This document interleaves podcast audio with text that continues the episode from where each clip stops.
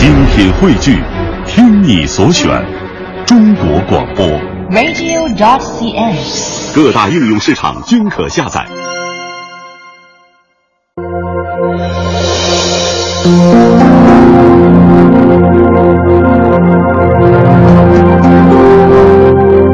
各位听友，大家好，欢迎您收听今天的孔子学堂节目。那么今天的节目呢，是由我来为您主持。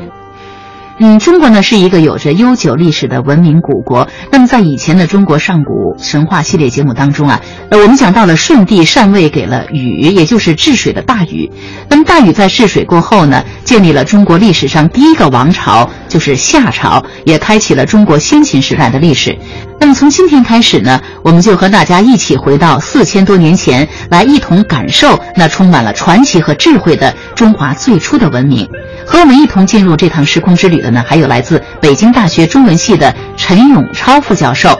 陈教授您好，嗨，你好，主持人，各位听众大家好，我是第一次来到咱们孔子学堂，非常高兴有这个机会跟各位聊一聊先秦时期的一些有趣的历史传说。嗯，那么呃，陈教授呢，他是北京大学中文系的副教授，也是中国俗文学学会的秘书长。那么陈老师说到中国历史上的先秦时期啊，很多人都会感到它非常的遥远哈、因为在四千多年以前嘛。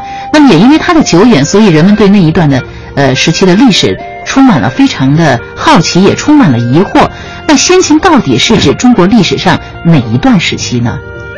呃，笼统的说吧，这个所谓先秦时期，也就是指秦始皇统一中国之前的那么一段比较遥远的时期。嗯啊、普通来说，呃，就从公元前二十一世纪到公元前二百二十一年，嗯这么一长段，其中包括了中国第一个王朝夏朝，以及随后的商朝、西周王朝以及东周、春秋、战国这么几段历史阶段那么。春秋战国这个阶段也叫东周列国时期。对，嗯在这么一个长段的历史时期里呢，其实是中国的祖先创造有中国特色的古代文化这么一个原创时期。嗯其中像我们比较知道的，像商代的甲骨文啊，嗯这个殷周时期的青铜器啊，都是人类文明的这个重大的标志。对啊，另外在文化、制度、思想等等各个方面，嗯在世界范围内来看，也达到了非常高的高度。嗯，也算是一个鼎盛时期了。对对对。嗯，所以说呢，先秦时期的确它是一个中国悠久文明的一个萌芽和积累时期。嗯嗯。而夏王朝的建立呢，它也标志着中国从此以后就进入了一个有朝代的历史。那夏王朝又是谁建立的？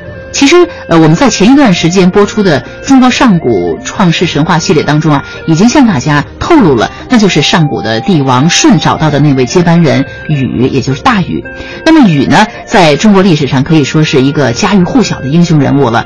呃，相当因为他成功治理了上古时期那场非常凶猛的大洪水，所以功德无量。以后呢，舜帝呢就把帝位禅让给了禹。那么陈老师，为什么舜帝要选择禹去治理这个洪水呢？啊，这个话题要从这个禹的父亲鲧说起了啊。因为鲧原来就是尧舜这个朝代时间一个著名的大臣，对。他自愿去呃治理洪水。嗯。呃，从一些神话传说的记载来说呢，他治理洪水的办法是用一种把这个各族的水把它堵在一起，就像我们现在筑坝、筑堤坝一样。嗯而但是他方式。对，嗯。但是呢，它那个用的一种特殊的土壤叫息壤，息壤也就是会繁殖的、会生长的那种土壤。这种土壤只有天地那儿有，所以这个鲧为了这个人人类的这个利益，还跑到天上去偷了这个息壤下来。但是呢，这个天帝很生气，激怒了天就把他杀掉了。据说这个鲧死后，他这个尸体三年都不腐烂，因为在他肚子里还有一个伟大的生命在孕育着，就是大禹。就是大禹。嗯对。嗯然后这个鱼因为是从鲧的肚子里面生出来，而且它似乎从它降生开始，它就肩负着这个伟大的使命。嗯啊，子承父业。后来子承父业，他但是他改变了父亲的这个治洪水的思路。嗯，他用疏导的办法，不断的开凿水道。嗯让这个水能够顺畅的流到大海里面去，这样就比较。呃，彻底的根治了水患。而那个禹治理洪水也非常的辛苦。据说呢，我们都知道他在外治水十三年，而且三次经过家门而不入。那我们现在呢，就通过一个广播剧一起呢来了解一下禹究竟是怎样用聪明的智慧和辛勤的劳动，成功的治理了大洪水的。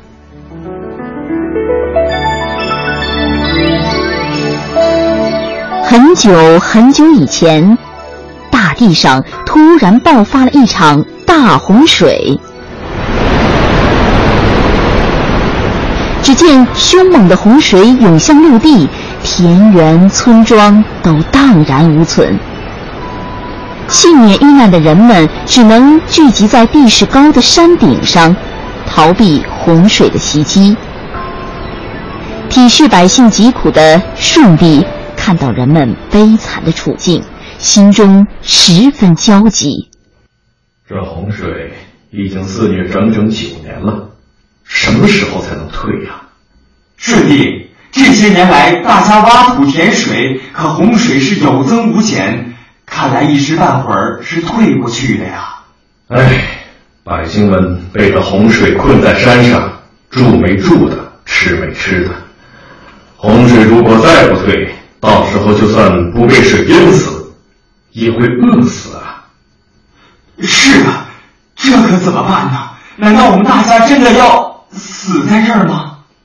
师弟，我有个办法，或许可以治退这洪水啊。雨。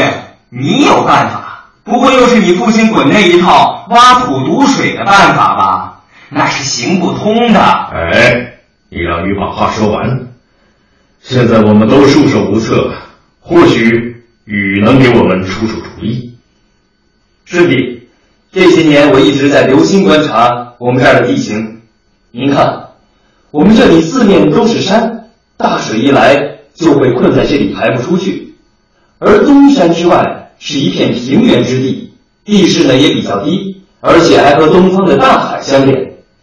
如果我们在东山那里开一个口子，然后在那片平原挖沟修渠，让洪水顺着沟渠流向大海，不就可以解决水患了吗？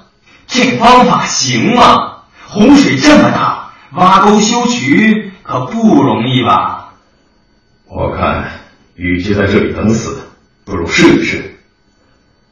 雨，你没有因为你父亲治水失败就灰心丧气，还如此积极的思考治理洪水的办法，我很敬重你。大家听着，我现在任命禹为治水的元帅，大家一定要听从禹的安排，齐心协力挖沟修渠，治理这大洪水。好，好，好，好，禹于是告别了新婚的妻子，亲自率领着百姓，带着简陋的石斧、石刀、石铲、木雷等工具，开始挖沟修渠，疏导洪水。他每天起早贪黑，风餐露宿，即使腰累疼了、腿累肿了，他都依然不敢懈怠。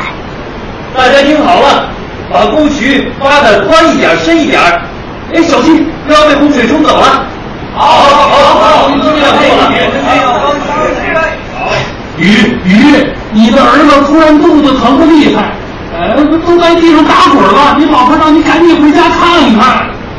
现在正是挖沟修渠的紧要关头，我怎么能这个时候离开呢？我想，我的妻子会理解我的。大禹就这样一心扑在治水上，期间他三次经过家门，却因为牵挂着治水的事儿，甚至都没有进去看看自己的妻儿。十三年过去了，人们终于在大禹的带领之下凿开了大山，修好了沟渠，疏通了江河。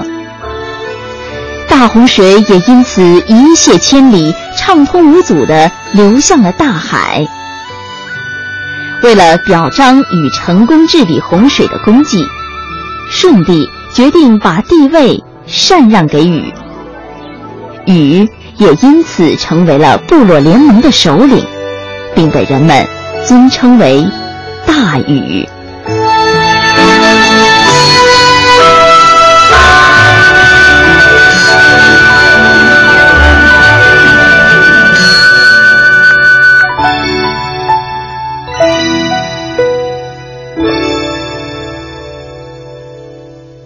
刚才我们从这个广播剧里面已经听到了大禹治水的一些艰辛的历程。嗯，其实呢，关于大禹治水啊，还有很多很多有意思的传说。哦，是吗？啊。比如说，现在我们这个黄河沿沿线上一个著名的这个地点叫龙门，嗯，啊，这个龙门据说当年这山是连在一起的，水是过不去的，嗯，是不是就鲤鱼跳龙门就这么？对对对对对，哎，那么这时候这个大禹呃通过勘察地形啊，觉得这个山必须把它分开，让水过去，所以他就呃利用他的神力把这个山给劈开了，所以就叫龙门，这样这个黄河的水就能够非常顺畅的流呃往往下游流，嗯。那禹成功治理的大洪水，自然呢是受到了人们的爱戴，因此人们呢称它为大禹。所以刚才我们说的这个“大”字，其实就是对禹的一种尊称。对对，嗯，那这种用法我们现在呢也经常的用，比如说说到一个人的作品，我们常会说大作。对，嗯，那还有比如问别人的姓名的时候，中国人呢也经常说尊姓大名啊。嗯，那说到大禹的名字啊，也让我想到了关于他的外形，好像也是非常的神奇的。其实这里面有一个呃学术公案了，就是说在《说文解字》里面是这样说：“鱼是虫也。”所以虫，但是以前的那个虫的意思哈，我其实是指的这个动物这样的一个概念，并不是说我们现在昆虫这么一个小东西。哦，哎，就跟以前我们在很多有一些古代的这个故事书里都说大虫其实是老虎。老虎对，哎，所以这虫是特指动物的意思。但是这个鱼作为一个名称，呃，作为一个字来说，它是虫的意思；但是作为一个名字来说，是不是代表大鱼本身是一个虫呢？有人是认为神话传说里面的人就是应该是这种呃动物和人。的这种生生体哎结合体式的哈，但是更多的人认为呢，呃，大禹应该还本身还是一个伟大的人物。当然，大禹治水的还有很多这个关于他形象的一些传说记载。通常这种形象都表现他的这个勤劳，他非常黑，然后身上瘦的就是没有肥肉的，都干瘦干瘦，像个腊肉似的。常说的他小腿上没有毛的。当然，现在我们常见的这个大禹的形象都是戴了一个斗笠啊，拿了一个铲子啊，在那掘水的那种样子，辛勤劳作的一种形象。那其实大禹不仅擅长治水，他也是一位非常杰出的管理者。那在他接替呃舜帝成为部落首领之后呢，开始励精图治的管理部落的事务。那我们开始已经说到了，大禹呢是中国历史上第一个王朝，也就是夏朝的开创者。那他是怎样去创建了中国第一个有国家形态的王朝的呢？呃。这个要就要从这个舜帝晚年说起了。舜帝晚年，他年纪也大了，他要选定接班人，而且由于禹在当时为呃天下民众做了这么大的贡献，所以这个呃舜就选禹作为他的接班人。后来在舜去世之后呢，在这个大禹并没有马上登基。他认为这个自己的这个才能各方面还有所欠缺，他就退到了阳城这个地方，而把地位呢就让给了舜的儿子商商均。嗯，但是呢，天下的这些诸侯以及民众都不愿意商君做帝王，所以他们有什么事情都跑到阳城去向禹汇报。这样的话呢，既然这个民心所向，所以这个商君自己就退走了。那么大禹也在这个时候就为了天下苍生民众嘛，他也就。继任了天子之位，国号叫夏后。那么，在大禹当政期间呢，有几件事情是后来政治制度上是有非常大影响的。一个就是禹封九州，嗯，由于他这个治洪水是全国各地他都走遍了，他就是知道全国山川地貌以及物产的不同。根据这种情况吧，他把全国分成了冀州、兖州、青州、徐州、扬州、荆州、豫州、凉州和雍州，嗯，九大州。来分别管理。另外呢，他还在这这个涂山召集了全国各地的诸侯，进行这一次很盛大的这个聚会，就是标志着这个就天下一统吧。在这次盛会上，还啊铸造了九个很大的鼎，把呃名山大川上的各种奇形怪状的东西啊都刻在了这个九鼎上。那么这个九鼎逐渐就成为了中国以及中国的这个最高的统治权。皇权，皇权啊。对，那禹呢？呃，铸造九鼎来象征，呃，天下的统一，象征王权的集中。这个举措呢，在中国历史上，呃，意义是非常的深远哈。鼎这种器物呢，也因此在中国历史上具有了非同寻常的一个尊贵的意义。那我们现在呢，就来听一下有关鼎的《说文解字》。《说文解字》鼎。鼎是中国特有的一种器皿。许慎在《说文解字》中说：“鼎，三足两耳，或五味之宝器也。”所以鼎最初是中国古代的一种烹饪器具，相当于现在做菜用的锅，可以用来炖煮和盛放食物。在外形上，鼎既有三足的圆鼎，也有四足的方鼎。最早的鼎呢，是由粘土烧制的陶鼎。大约四千年前，青铜冶炼和铸造技术出现后，又有了用青铜铸造的铜鼎。传说中国第一个王朝夏朝的开创者大禹，曾命令九州诸侯贡献青铜，铸造九鼎，以此来象征九州统一。鼎也因此被视为国家和权力的象征，并开始出现在古代的祭祀典礼中，成为一种重要的礼器。周代的国君或王公大臣在重大庆典或接受赏赐的时候，都要铸鼎，并在鼎身上篆刻铭文，以记载典章制度、封册、征伐和祭祀盛况等史实。鼎也因此更加身价不凡，不仅是最具审美价值的青铜艺术品，也成为非常重要的历史文物。现在世界上最大的青铜鼎是收藏在中国历史博物馆的司母戊大方鼎，它长方形，有四足，高一百三十三厘米，重八百七十五公斤，是商代晚期的青铜鼎。鼎内刻有“司母戊”三个字，相传呢是商王为祭祀他的母亲戊而铸造的。鼎象征着国家和权力，鼎这个字儿也因此被赋予了显赫、尊贵、盛大等含义。大名鼎鼎，鼎鼎有名，就是用来形容人或事物的名声显赫。鼎盛则是指事物正处在兴旺发达或繁荣昌盛的状态或时期，因为鼎常常是三足，所以三足鼎立，鼎足而立，就被用来形容三方面势均力敌、互相对峙的局面。一言九鼎是说一句话就能起到很大的作用，用来比喻人的言论力量大、分量重。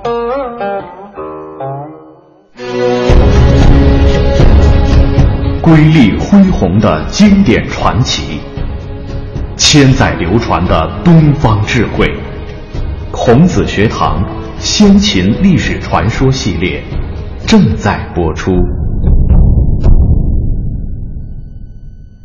嗯，我们知道呢，在中国上古时期啊，地位呢都是禅让给了贤能有德的人才，比如说尧把地位呢禅让给了舜，舜又呢把地位禅让给了禹。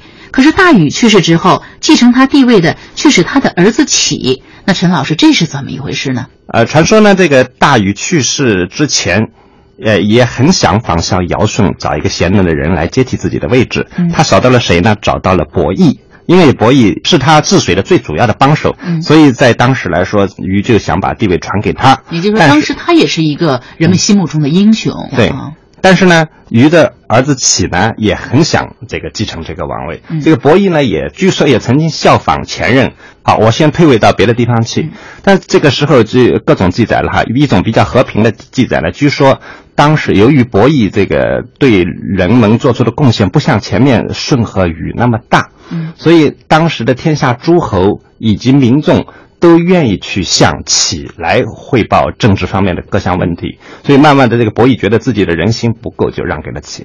呃，另外一种说法，当然比较暴力的，就是说是其可能是用了军事手段啊，强强夺了这个位置。但是有有一点可以肯定的，从这个起的这个继位来说，标志着原始共产主义社会的已经结束了，我们进入了一个阶级社会了。有阶级的社会。对那我想这也是历史前进中一个必然的结果，尤其当更多的财富出现的时候，自私以及欲望就开始膨胀了。对所以可能也就是说，你刚才说的第二种结果，可能会有那种争权夺位的这样的一个呃形式出现哈。对对对嗯，那么夏启呢，开创了地位的世袭制度，同时呢，也使夏王朝初步具有了国家的雏形。其实呢，说到启啊，关于它的诞生。也有着非常不同寻常的故事。那么，在中国西汉时期的古书《淮南子》当中呢，就记载了一个呃，起从石头中诞生的故事。到底是怎么回事呢？我们现在就来听一下这个故事。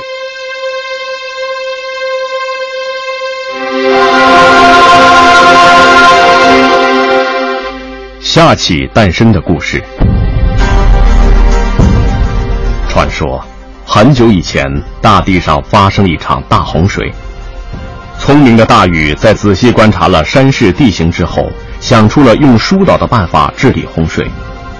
舜帝于是命令大禹带领着百姓挖沟开渠，治理洪水。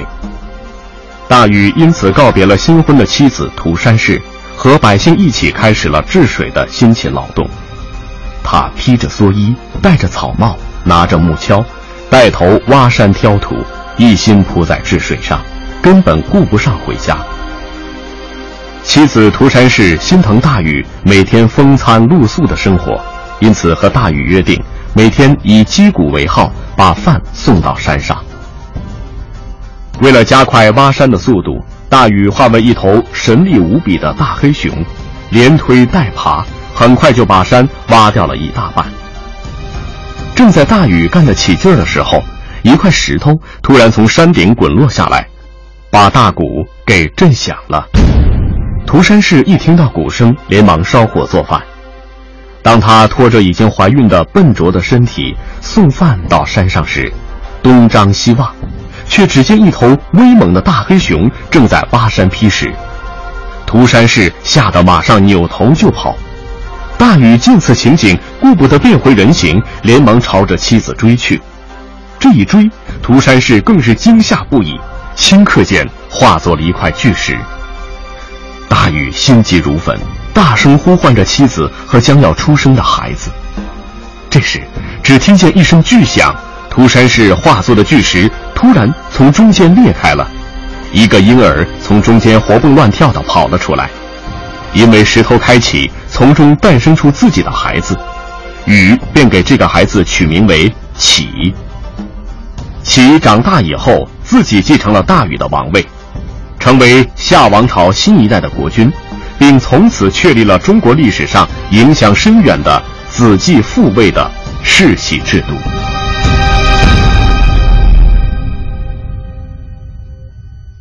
我们刚才听了这个夏启诞生的故事哈，那启从石头中诞生呢，很容易让我们想到另外一个从石头中诞生的著名人物、神话人物，就孙悟空啊。呃，鱼从这个滚的肚子里面出来，那鲧也已经化成了石头了，所以从某种意义上说，它也可以算是从石头里面蹦出来的。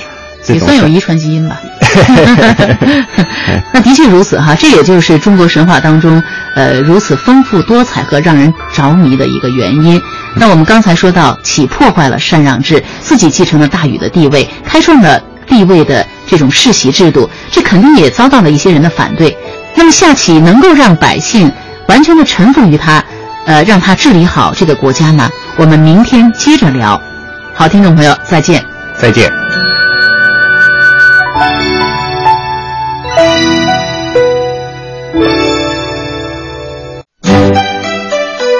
每天一小时，请随我们走进大观园，感受红楼儿女的情怀；每天一小时，随我们坐进白鹿书院，听朱子的治家格言；每天一小时，可邀李白品美酒，白居易赏梅花。